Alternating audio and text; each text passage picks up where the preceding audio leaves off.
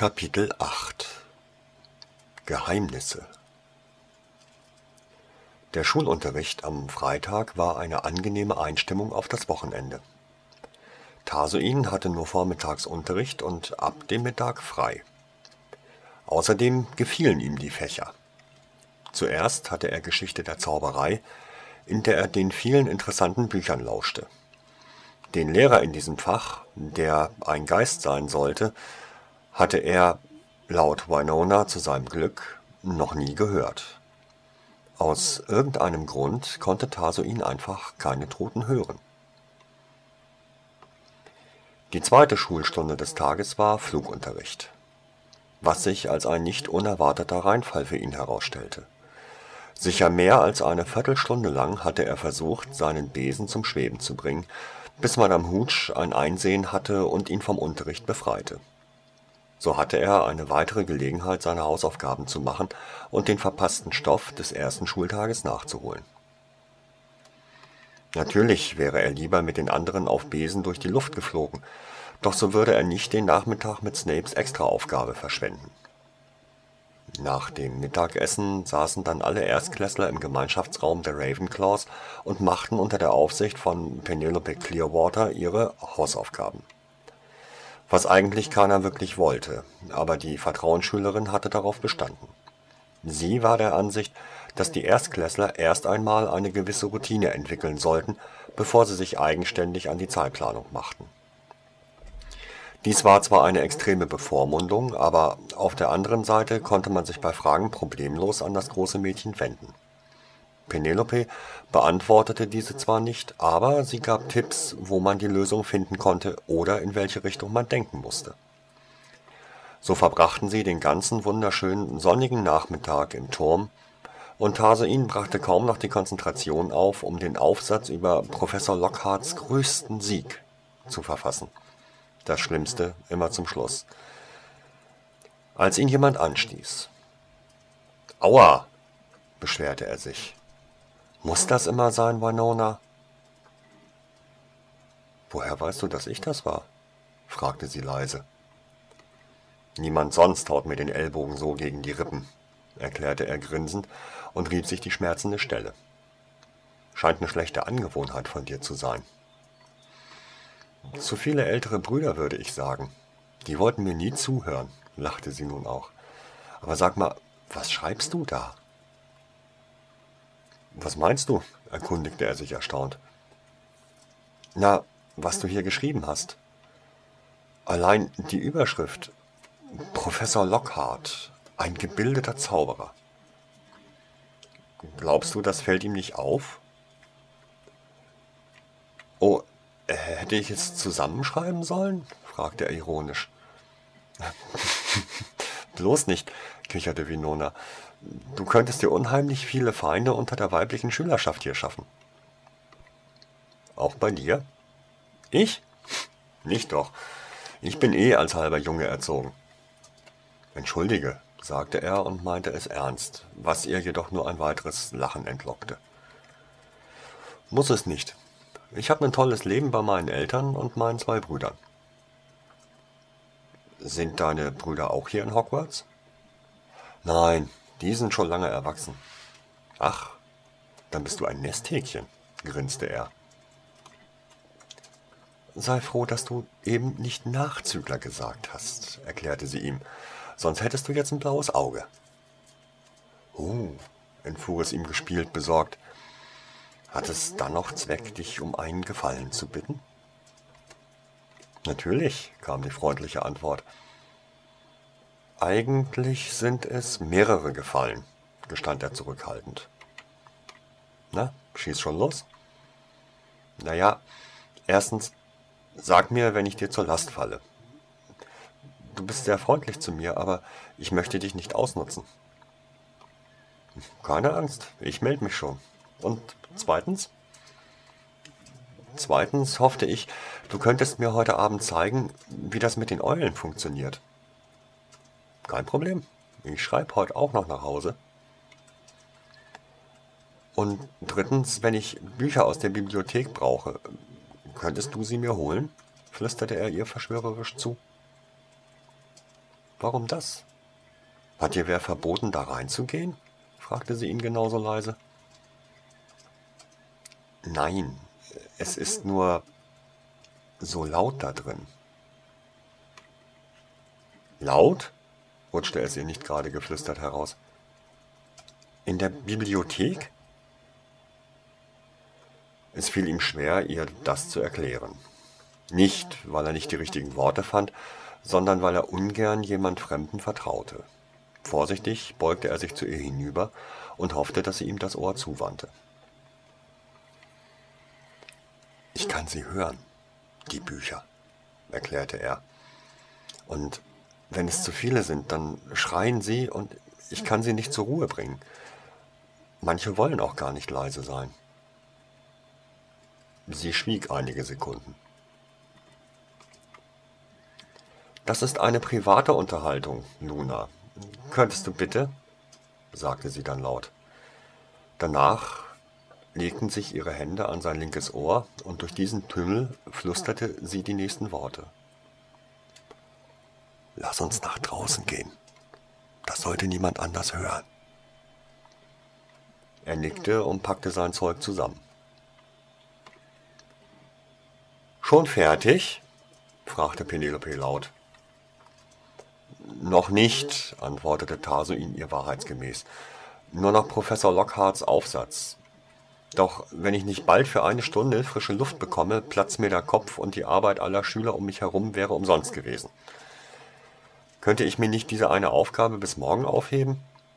Wenn ich wieder klar denken kann, wird die Arbeit sicher viel besser, als wenn ich sie jetzt noch zu Ende schreibe. Penelope schien darüber einen Moment nachzudenken. Um Tarsuin herum erklang zustimmendes Gemurmel der anderen Erstklässler. Okay. Eine Aufgabe löst morgen jeder selbstständig. Aber ich will nicht nächste Woche erfahren, dass jemand sie vergessen hat. Klar? Allgemeine Zustimmung wurde laut, und nun war es nicht nur Tarsuin, der begann, seine sieben Sachen zu packen und aufs Zimmer zu schaffen. Dort schnappte er sich noch schnell Tikis Spielbeutel. Minuten später traf er sich wieder mit Winona und sie gingen zum See. Er schämte sich ein wenig, mit Winona Hand in Hand den See entlang zu marschieren, aber Tiki war einfach nicht mehr zu stoppen, nachdem sie einen ganzen Tag hatte stillhalten müssen. Sie tobte durch die Gegend und schien die gesamte aufgestaute Energie des Tages loswerden zu wollen. Dass Tarsuin und Winona dadurch einigen Spott von einigen älteren Schülern ertragen mussten, schien weder Winona noch Tiki zu stören auf der anderen Seite musste Taso ihn zugeben, war es aber auch ein recht angenehmes Gefühl, ausnahmsweise mal nicht allein zu sein. Winona führte ihn ein ganzes Stück weg von den anderen Schülern, recht nah zum Wasser, wie das Plätschern des Sees ihm verriet. Dann setzten sich die beiden ins Gras. So, und jetzt erklärst du mir das nochmal, sagte sie. Du meinst, du kannst Bücher wirklich hören? Ja, sie reden die ganze Zeit über, außer nachts. Wobei es auch Bücher gibt, die nur nachts zu reden scheinen. Und was sagen sie? Am Anfang meist nur, wie sie heißen oder was im Allgemeinen in ihnen steht. Und dann? Naja, bei Professor Snape konnte ich nicht an der Tafel lesen, und da hat mir ein Buch ständig die Zutaten und die Rezeptur gesagt, weil ich es darum bat. Bei Professor Lockhart jedoch haben alle seine Bücher mir immer die Antworten auf seine Fragen zugeschrien. Es war kaum zum Aushalten. Also hast du diesen Punkt für Ravenclaw nicht gerade verdient, sagte sie nüchtern. Nein, gestand Tarsuin. Aber ich hielt das für einen Ausgleich für Snapes Punktabzug. Trotzdem war es falsch, bestand sie. Ja, ich weiß. Ich kann noch nicht weghören. Und in Lockharts Test habe ich auch absichtlich alles falsch gemacht, da ich eigentlich nichts davon wusste. Und was machen wir jetzt? fragte sie nachdenklich. Ich wollte es geheim halten. Mein Plan war, mich nicht mit Wortmeldung am Unterricht zu beteiligen und vor den Prüfungen Bescheid zu sagen. Das geht so nicht, sagte sie entschieden. Aber wie soll ich sonst bei Snape bestehen? Du hast es doch heute vielleicht auch gemerkt. Er hat nicht alles, was an der Tafel stand, vorgelesen. Hätte ich mich an seine Worte gehalten, dann wäre die Salbe vollkommen schiefgegangen. Sie war eine Weile still. Du musst das einem Lehrer erzählen, bestand sie dann. Und am besten gleich das mit Snapes Unterricht hinzufügen. Du willst doch nicht betrügen, oder? Nein, will ich nicht. Dann sag es einem Lehrer, denn wenn er später irgendwie herauskommt, dann werden alle behaupten, du hättest die ganze Zeit betrogen. Das kannst du dir einfach nicht leisten. Es würde alle, die was gegen Muggel oder Muggelgeborene haben, noch weiter bestätigen. Wem meinst du denn, sollte ich davon erzählen? Flitwick oder gleich Dumbledore? fragte er, wobei sich alles in ihm sträubte, sein Geheimnis weiterzugeben. Es wäre sicher besser, wenn Flitwick es von dir statt von Dumbledore erfährt, sagte sie. So rum wäre es der richtige Weg. Er dachte darüber nach. Ihm blieb wohl jetzt nichts anderes mehr übrig. Da Winona davon wusste, brachte er sie wahrscheinlich in arge Probleme, wenn er Stillschweigen erwartete. Bedauerst du jetzt, es mir gesagt zu haben? fragte sie nach einiger Zeit. Ein wenig, sagte er, fügte jedoch noch hinzu. Aber nur, weil du recht hast. Daran wirst du dich gewöhnen müssen, neckte sie ihn. Typisch weiblich, sowas zu behaupten, wehrte er sich. Typisch männlich, das nicht anzuerkennen, schoss sie zurück. Dicky ist wie du, war das jetzt eine Beleidigung oder ein Kompliment? Erkundigte Winona sich ironisch. Such's dir aus, versuchte er geheimnisvoll zu tun, wusste aber, dass er bis über beide Ohren grinste. Sie quittierte das mit einem Schubs, der ihn halb umwarf. Mist, sie hat mich durchschaut, lachte er. Oh, unterbrach plötzlich eine Mädchenstimme. Seht euch nur diese kleinen Turteltäubchen an. Tarsoins und Winonas gute Laune verflog sofort. Die Stimme hatte nicht den gutmütigen Spott beinhaltet, den sie auf dem Herweg hatten ertragen müssen. Das hier klang anders und wurde vom hämischen Lachen einiger anderer Schüler begleitet. Tarsoin hatte die Gruppe zwar schon lange bemerkt, sich aber nichts dabei gedacht. Slytherin, flüsterte Winona ihm zu. Sie blieben still, in dem Glauben, die Slytherins würden weitergehen, was jedoch leider nicht geschah. Die gesamte Gruppe, etwa zehn Schüler, kam direkt zu ihnen hinüber. Wo ist Tiki? erkundigte sich Taso ihn leise. Er konnte den Mungo nicht mehr hören. Kann sie nicht sehen, gab Winona zur Antwort, und dann waren die Slytherins auch schon da und kreisten sie ein. Hey, Ravenclaw, so verzweifelt, dass du dich jetzt schon nach einem Muggel umschaust? höhnte ein Junge. Wahrscheinlicher ist, dass die Sonderpunkte dafür bekommt, sich um ihn zu kümmern, berichtigte eine distanzierte Stimme, die er als die Toriesas erkannte. Haben eure Eltern die Hochzeit schon geplant? fragte ein anderes Mädchen ätzend.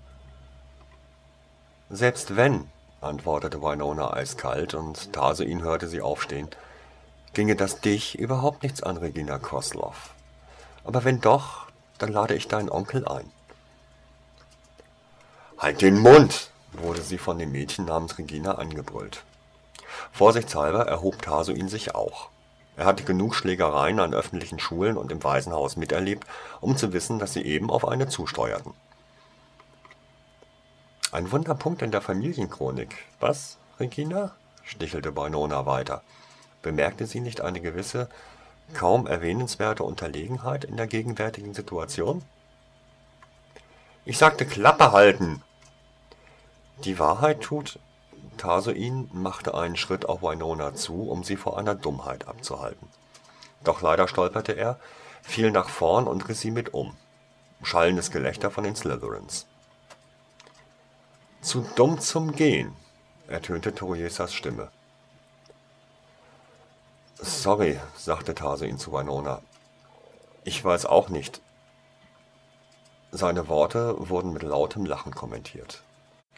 Verknotungsfluch, Schnürsenkel, flüsterte Winona, selbst für ihn kaum hörbar. Er tastete nach seinen Schuhen.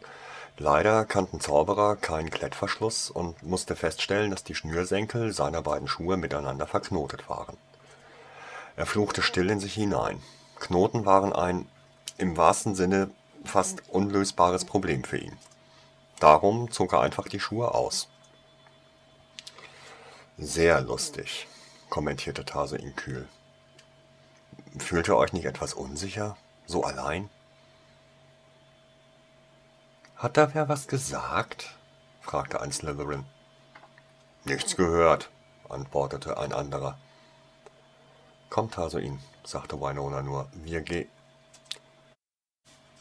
Silenzio, sagte eine älter klingende Jungenstimme, und Winona verstummte mitten im Wort. Oje, hat es da jemandem die Sprache verschlagen? fragte Regina gemein. So soll es sein. Jetzt! Nicht so vorschnell, Regina, ließ sich Winona wieder vernehmen. Ein stille Zauber. Ich bitte dich. Und dann noch ein so schlechter. Tarsein musste bei ihrem abfälligen Ton unwillkürlich lächeln. Sie war cool. Ein anderes Wort fiel ihm im Moment nicht ein, und dafür bewunderte er sie. Vielleicht solltet ihr ein paar Funken fliegen lassen, schlug Tarsuin den Slytherins vor und hoffte, dass Winona begriff. Damit euch noch ein paar Leute zu Hilfe kommen. Irgendwer machte plötzlich einen schnellen Schritt auf Winona zu. Ohne zu überlegen, sprang Tarsuin dazwischen, prallte mit diesem jemand zusammen und konnte sich ein kurzes Zucken seiner Faust in die Magengegend seines Gegenübers nicht verkneifen. Hoffentlich hatte man das nicht gesehen, sein Opfer fiel zu Boden und blieb da auch einen Moment. Hinter sich hörte Tarsuin ein Rauschen wie beim Start einer Feuerwerksrakete. Er hat mich geschlagen, jammerte der Slytherin, den er zu Boden geschickt hatte. Das wird er bereuen. Tarsuin hörte ihn aufstehen und ein paar Schritte zurücktreten. Er war schon erstaunt, dass die anderen Slytherins keine Vergeltung übten. Sicher zog der Junge gerade seinen Zauberstab. Das war der Moment, den Tiki sich aussuchte, um den Schlamassel zu bemerken. Ihr recht weit entfernter Kampfschrei gellte über die Wiese, ziemlich schnell näher kommend. Mist, Flitwick kommt, sagte einer der Slytherins plötzlich. Zauberstäbe weg, befahl sofort Regina Kosloff. Aber er hat mich geschlagen, beharrte der eine Junge. Du hast später noch dafür Zeit. Zauberstab weg, sofort befahl der Junge, der diesen Stillezauber gesprochen hatte, nachdrücklich. Und die anderen hier geblieben und ganz ruhig. So warteten sie. Das werden sie bereuen, flüsterte Winona wieder so leise, dass es nur für seine Ohren bestimmt sein konnte, und sie klang dabei unangebracht glücklich. Sie stand jetzt neben ihm und sprach in die Richtung, aus der Tiki angehetzt kam. Hinter Tiki hörte er die dünne und leicht keuchende Stimme Professor Flitwigs. Wundervoll, unglaublich und so farbrein, sagte der kleine Mann begeistert. Dann stand er vor ihnen. Der Kreis des Slytherins war inzwischen nur noch ein Halbkreis, und alle schauten dem Professor entgegen. Nur Tiki drohte jedem Slytherin mit einem steten Strom an Kampfrufen. Wirklich wundervoll, begeisterte sich der Professor erneut. Wer hat den Funkenzauber so schön geübt? Ich, Professor, meldete sich Winona. Und die älteren Schüler aus Slytherin haben Ihnen dabei geholfen? Das ist wirklich nett.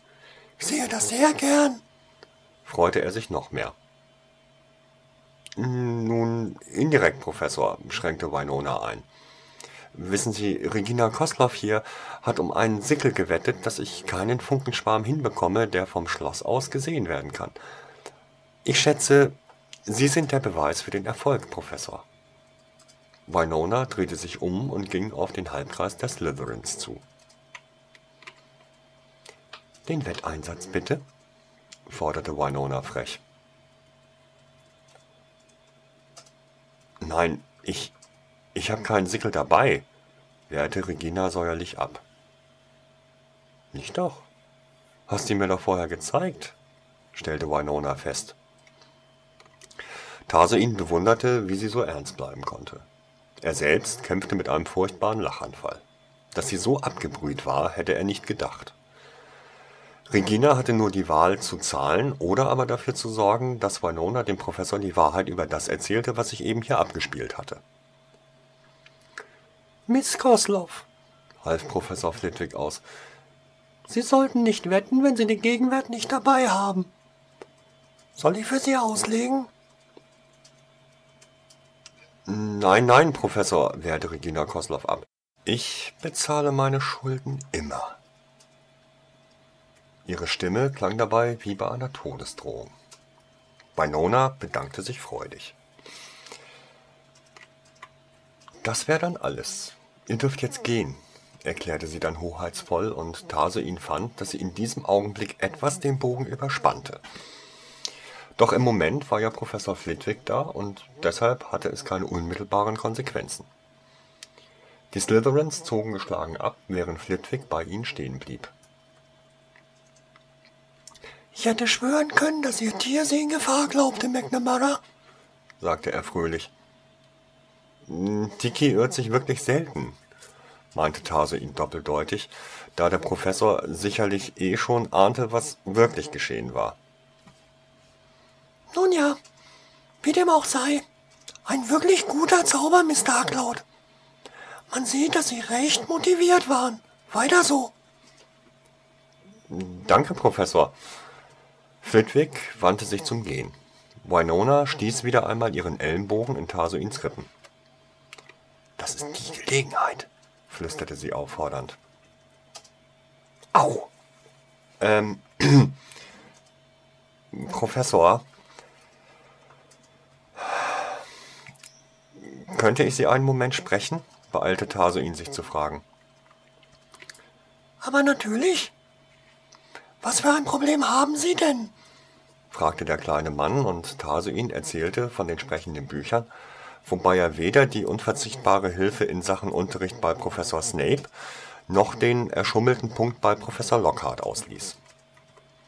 Flitwick hörte still und aufmerksam zu, und als Tarsuin geendet hatte, war seine erste Frage Sagen Sie, beschweren sich meine Bücher, wenn ich auf ihnen stehe? Damit verblüffte er Tarsein für einen langen Moment, und erst dann versuchte er ernsthaft über die Frage nachzudenken. Ich glaube, das dritte Buch von unten hat sich nur beschwert, dass die geknickte Seite so niemals wieder glatt wird, sagte er dann. Den anderen war es eigentlich egal, weil sie froh waren, überhaupt mal wieder aus dem Schrank genommen zu werden. Na, dann muss ich wohl nachher eine Seite glätten, kommentierte Flitwick ungerührt. Aber zuvor muss ich wohl mit Professor Dumbledore reden. Bis dahin empfehle ich Ihnen zu schweigen und abzuwarten, was der Direktor zu tun gedenkt. Ich bin übrigens beeindruckt von Ihrer Ehrlichkeit, McNamara. Da wurde etwas nachgeholfen, Professor, gab Taso ihn zu. Sie wären auch schon von selbst zu mir gekommen, wehrte Flitwick nur ab. Nur manchmal wissen andere eher als wir, was gut für uns ist. Das haben Sie im Gegensatz zu Miss Darkloud schon gelernt. Was meinen Sie, Professor? erkundigte sich Winona. Finden Sie es heraus, Miss. Ich muss jetzt los, um Professor Dumbledores Meinung zu erfahren, bevor er wieder. Ach, das muss keiner wissen. Sehen Sie zu, dass Sie nicht das Essen verpassen und im Schloss sind, bevor es dunkel wird. Am besten ist eh, wenn Sie sich nicht aus der Sichtweite der älteren Schüler entfernen. Mit diesen Worten stand er auf und ging zurück zum Schloss. Tiki sprang dabei dankbar um ihn herum. Tarsuin zog seine Schuhe wieder an, deren Knoten sich wie von Zauberhand, naja, wie hier halt üblich, gelöst hatten. Dann folgten sie Flitwick ein Stück und setzten sich an den See in Sichtweite des Schlosses und einiger anderer Schüler. Sofort begann Tiki an ihrem Spielzeugbeutel herumzuschnüffeln und zu drängeln. Was ist da drin? fragte Winona neugierig. Tikis Spielzeug, antwortete er und holte ein kleines Frisbee hervor. Er warf es fort. Tiki fing und legte es zwei Meter entfernt ab. Dann kam sie wieder zu ihm. Ein überdeutliches Nein, kommentierte Tarsoin. Ollivander, erkannte Winona sofort. Eine Frisbee-Scheibe. Plastik mit Aufkleber. Wundervolle Arbeit. Aber nichts für Tiki. Tarsein lachte laut auf. Sie konnte viel besser als er andere Leute nachmachen. Und so probierte er ein Spielzeug nach dem anderen aus. Doch Tiki war mit nichts zufrieden, bis Tarsoin am Schluss einen ihm unbekannten Gegenstand in der Hand hielt. Was ist das denn? fragte er sich verwundert und befühlte dieses Ding. Tiki entdeckte plötzlich doch etwas Interessantes im Stapel ihrer alten Spielsachen und tobte davon. Sieht aus wie ein Rubin, aber, sagte Winona. Wirklich? Scheint, als würde ein Feuer darin brennen. Ja, er ist gut geschliffen, ganz regelmäßig, keine scharfen Kanten. Das muss im Licht wirklich schön aussehen. Nein, du verstehst nicht. Da brennt ein Feuer drin, auch ohne Licht. Da brennt ein Feuer? Es machte leise Klick in seinem Kopf. Danach haben sie also gesucht, murmelte er unvorsichtig. Wer? wurde Winona sofort aufmerksam. Tarsoin biss sich auf die Lippen. Er redete heute wirklich viel zu viel. Das willst du nicht wissen, versuchte er sie zu überzeugen. Warum? Musste sie immer so neugierig sein? Er wollte ihr ja vertrauen, aber nach nur zwei Tagen Bekanntschaft war das ziemlich viel verlangt. Auf der anderen Seite, sie konnte sehen. Ich möchte dich nicht noch einmal in Gewissenskonflikte bringen, sagte er ihr ehrlich. Probier es aus, entgegnete sie einfach. Nein, blieb Tarsin hart. Entweder oder. Das ist ein wenig anders als bei der Sache mit den Büchern. Ich verspreche dir nichts zu verraten, sagte sie nach einigen Sekunden des Nachdenkens ernsthaft. Und in dem Augenblick ging Tarsoin ein Licht auf. Luna musste recht gehabt haben, als sie in Tiki ein magisches Wesen vermutete. Sie verstand ihn. Sie hatte den Stein versteckt und dann dafür gesorgt, dass Winona ihn sah. Tiki wollte das und es musste etwas bedeuten. Tarsoin reichte Winona den Stein, damit sie ihn genauer betrachten konnte. Es gibt Leute, vor denen wir, ich meine damit meine Schwester und mich, weglaufen, seit ich mich erinnern kann, begann er leise und versuchte aufkeimende Erinnerungen zu verdrängen. Winona sagte dazu nichts. Wir waren eingesperrt in einem goldenen Käfig. Man hatte uns alles genommen, was uns von unseren Eltern geblieben war. Als ich vier Jahre alt wurde, nahm ich meine Schwester, sie war damals elf, und lief mit mir weg. Das wäre wahrscheinlich keine so große Sache gewesen. Aber meine Schwester nahm alles mit, was uns gehörte. Ich schätze, deshalb suchen sie uns noch immer. Woher weißt du überhaupt, dass das Zeug euch gehört? Du warst doch erst vier. Erstens, weil meine Schwester es gesagt hat. Und zweitens, weil uns niemals die Polizei verfolgt hat. Zum Glück für dich. Weiß ich, was die Polizei ist? Und? Was sagst du?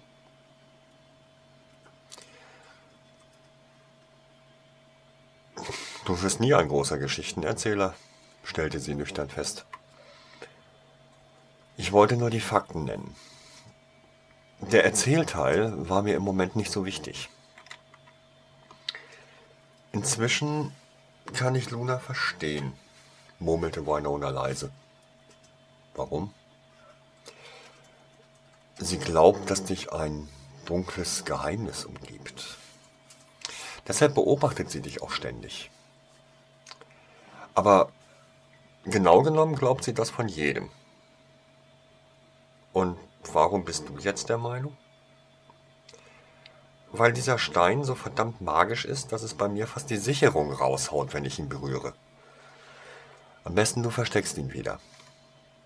Er nahm den Stein wieder zurück und verstaute ihn erneut in Tikis Spielzeugbeutel.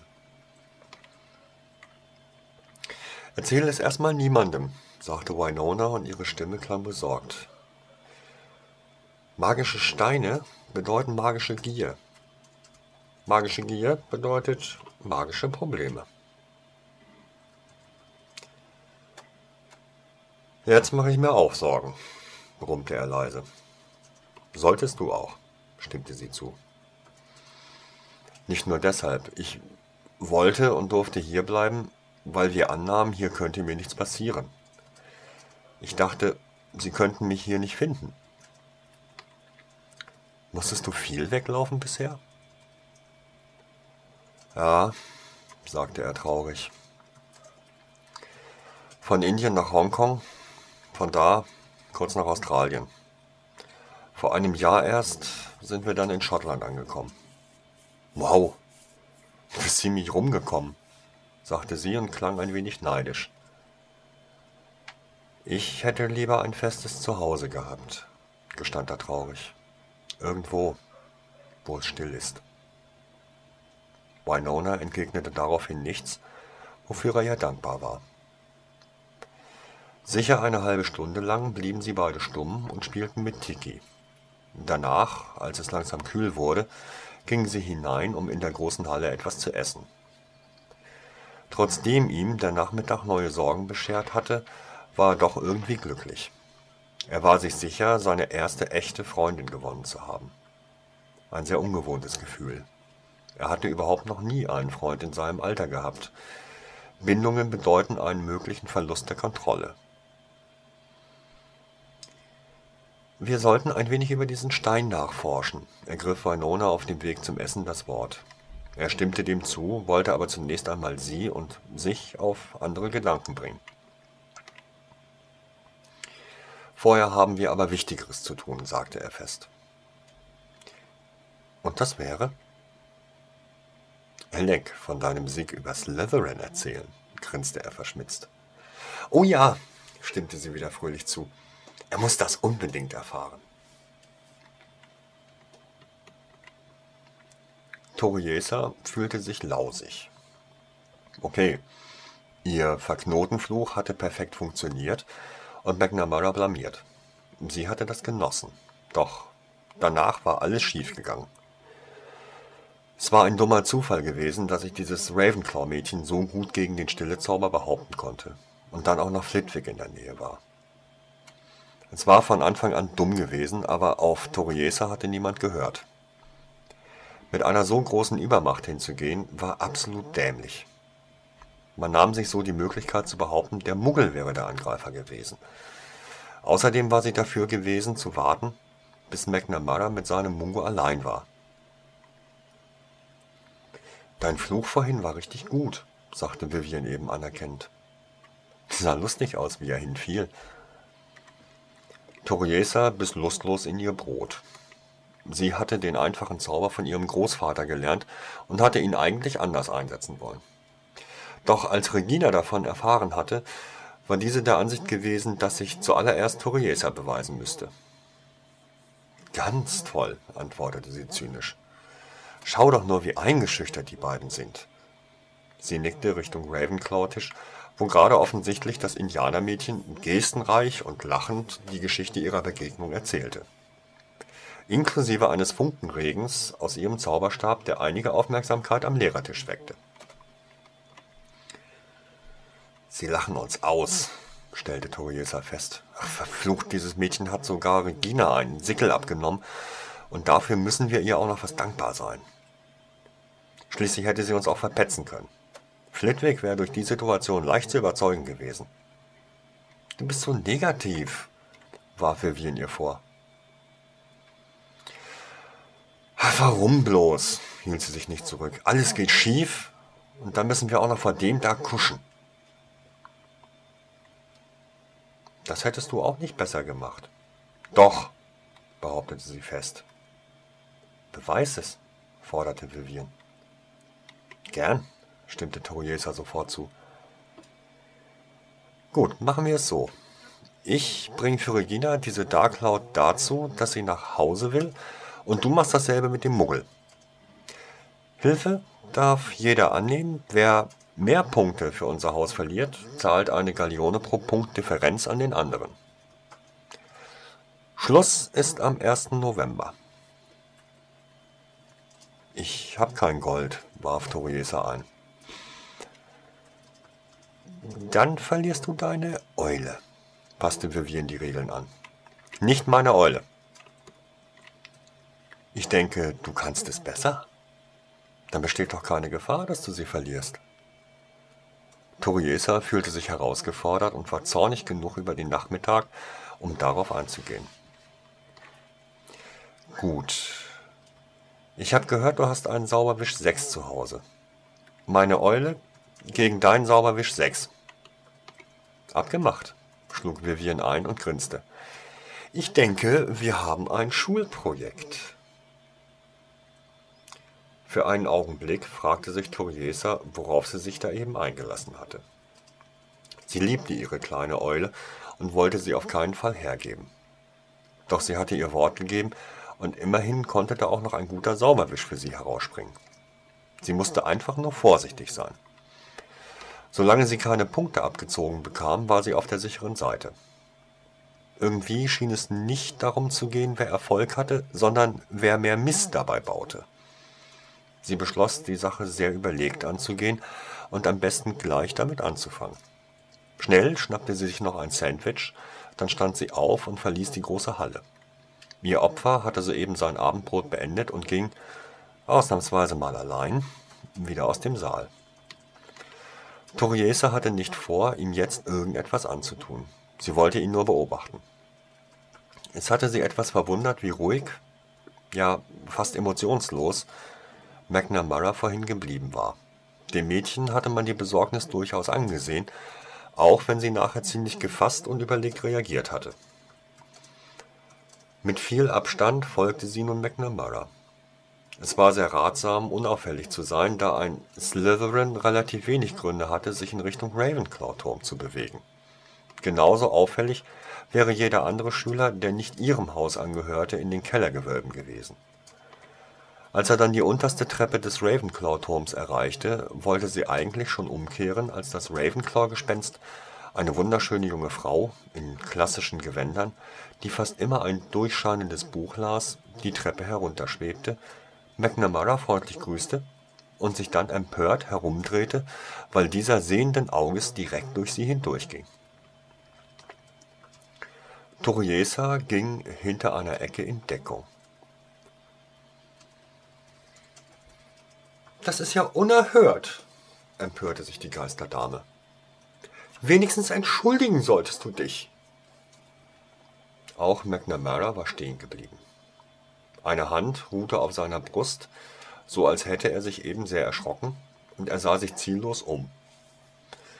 Toriesa wusste, wie unangenehm es war, durch ein Gespenst zu gehen. Es war, als würde der Tod nach einem greifen. Na, man ist in Ravenclaw im Allgemeinen etwas höflicher, fuhr die Dame den Jungen an, doch der schien das überhaupt nicht zu registrieren. Ist da wer? hörte sie ihn fragen. Besorgt schaute er sich um. Entweder wollte er die Geisterfrau ärgern, oder aber er konnte sie weder sehen noch hören. Ganz im Gegensatz zu seinem Mungo, der das Gespenst freundlich anbrummte. Aber da ist niemand, sagte McNamara erneut und meinte anscheinend seinen Mungo. Seine Stirn lag in angestrengten Falten. Auch das Gespenst schien nun zu merken, dass etwas nicht stimmte. Sie streckte die Hand aus und wedelte vor McNamaras Augen herum, der darauf nicht reagierte. Tastend griff er mit seiner Hand aus, und das Gespenst tat das Gleiche.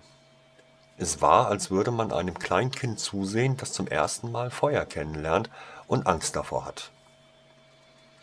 Erst eine kurze Berührung, ein Zurückzucken, dann einen Moment länger und danach eine Art intensives Erforschen.